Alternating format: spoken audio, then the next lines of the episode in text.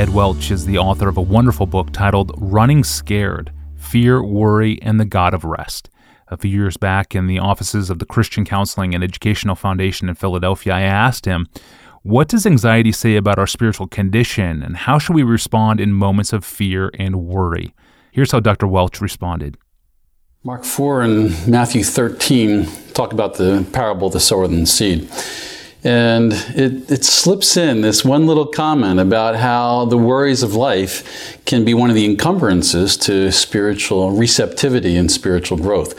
So that immediately puts it high profile. So if you're a person like myself who's real familiar with anxieties and worries, it, it says this is an important spiritual matter. So, so right off the bat, it's, it's an important one. I, I think one reason the scripture identifies it as an important one is, is so often fears and anxieties create this world where the only thing that exists is myself and the threat to the thing that I love. And the thing, thing that I, could, I love could be something very good. It's my life, it's food, it's sustenance, it's my spouse. So it doesn't have to be a bad object necessarily. But so often, fears just, they, they condense life to those two things, and God is, is, is functionally not there. At least that's my own experience.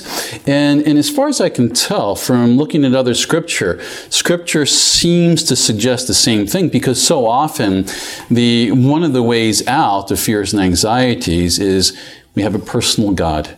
Speak with him. Speak with him. It's it's simple, but for those who struggle with fears and anxieties, if they find that they are more and more quickly able to move from this world that is very, very small, it's just them and their anxieties, to speaking out to the Lord, that is the mark of, of wonderful, powerful sanctification.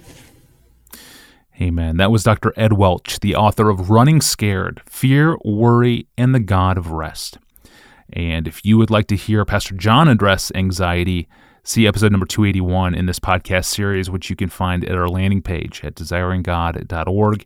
On the top of the page, click on the tab that says More, and then click on Ask Pastor John. Feel free to take some time to search our collection of episodes. From there, you can send John Piper a question. You can get the free app, and you can do all that from our landing page at desiringgod.org. I'm your host, Tony Reinke. We'll see you tomorrow.